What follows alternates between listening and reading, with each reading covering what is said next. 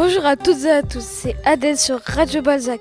Cette semaine, dans l'actualité, nous allons vous parler des élections présidentielles, bien sûr, mais aussi de la montée du racisme anti-asiatique, ainsi que la haine sur les réseaux sociaux. Enfin, nous aborderons la fermeture des restaurants et commerces non essentiels. Sans plus tarder, je laisse la parole à Adam qui va nous parler de ces fameuses élections. Bonjour Adam. Bonjour Adèle et bonjour chers auditeurs, chères auditrices. Aux États-Unis, Donald Trump conteste les résultats des votes à l'élection présidentielle. Pourquoi?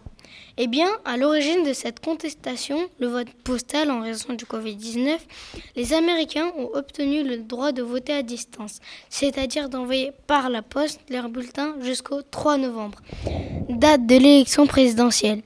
Les votes envoyés le 3 novembre sont donc arrivés deux ou trois jours après, ce qui est normal et tout à fait légal. Ce sont ces bulletins arrivés après le 3 novembre que Donald Trump refuse. Il accuse les partisans de Joe Biden d'avoir triché en rajoutant les bulletins en faveur de leur candidat après la date du 3 novembre. Au jour d'aujourd'hui, il espère toujours avoir gagné les élections. Il a déposé des plaintes et des recours en justice pour recomptabiliser les votes. Affaire à suivre.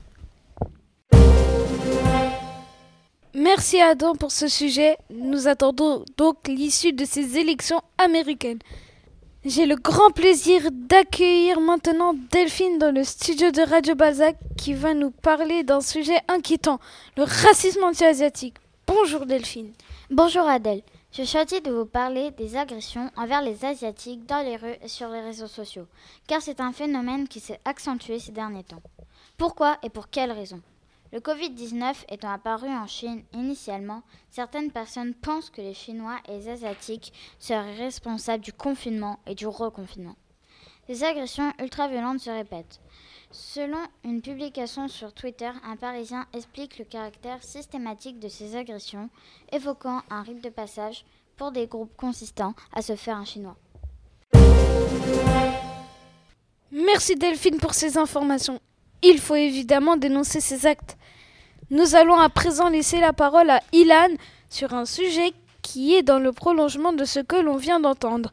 Bonjour Ilan. Bonjour Adèle. Mon sujet rejoint celui de l'agression des Chinois. Je vais vous parler de la haine en ligne.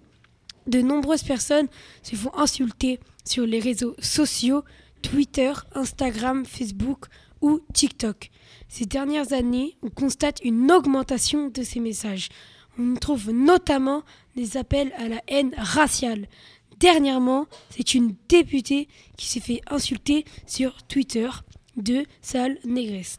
On peut se poser la question de la responsabilité des réseaux sociaux dans la diffusion de ces messages. Pourquoi ne s'en sort-il pas? Un projet de loi est à l'étude en ce moment pour permettre aux utilisateurs de signaler plus facilement ces abus sur les réseaux sociaux. Merci Ilan. Nous terminons cette émission avec un sujet préparé par Younes et Johanna sur la fermeture de nos commerces. Bonjour Younes. Bonjour Adèle et bonjour chers auditeurs, chères auditrices. Je vais vous parler d'un sujet économique grave. La, la fermeture des commerces suit aux mesures sanitaires et au confinement.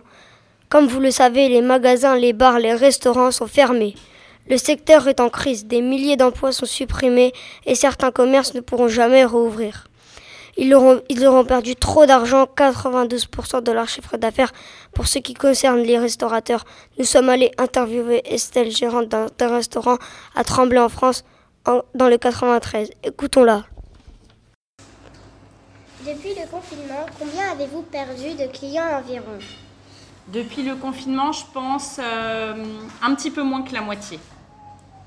Donc euh, je dirais, euh, sur une journée, on a perdu 25 à 30, à 30 clients. Est-ce que la vente à emporter suffit à, à, compenser le manque à gagner des clients qui mangent d'habitude sur place? Euh, Non, la vente à emporter, ça suffit pas parce qu'on vend plus de boissons, on vend plus de café. Les desserts, tout le monde n'en prend pas, donc c'est pas le même menu. Donc ça fait pas assez. D'accord. Si le confinement perdure, pensez-vous devoir fermer le restaurant? Alors, on a la chance d'avoir un restaurant qui est là depuis longtemps. Ça fait 8 ans qu'on est ouvert. Donc il, est, il est fort, il est solide, donc normalement on n'aura pas besoin de fermer. Mais il va falloir que ça s'arrête très vite. bah, merci pour toutes ces informations et au revoir. Au revoir, merci à toi. Merci Johanna et Younes pour ces informations. C'est déjà la fin de notre émission. On se retrouve prochainement pour de nouvelles actus. Merci d'être à l'écoute. Ciao Ciao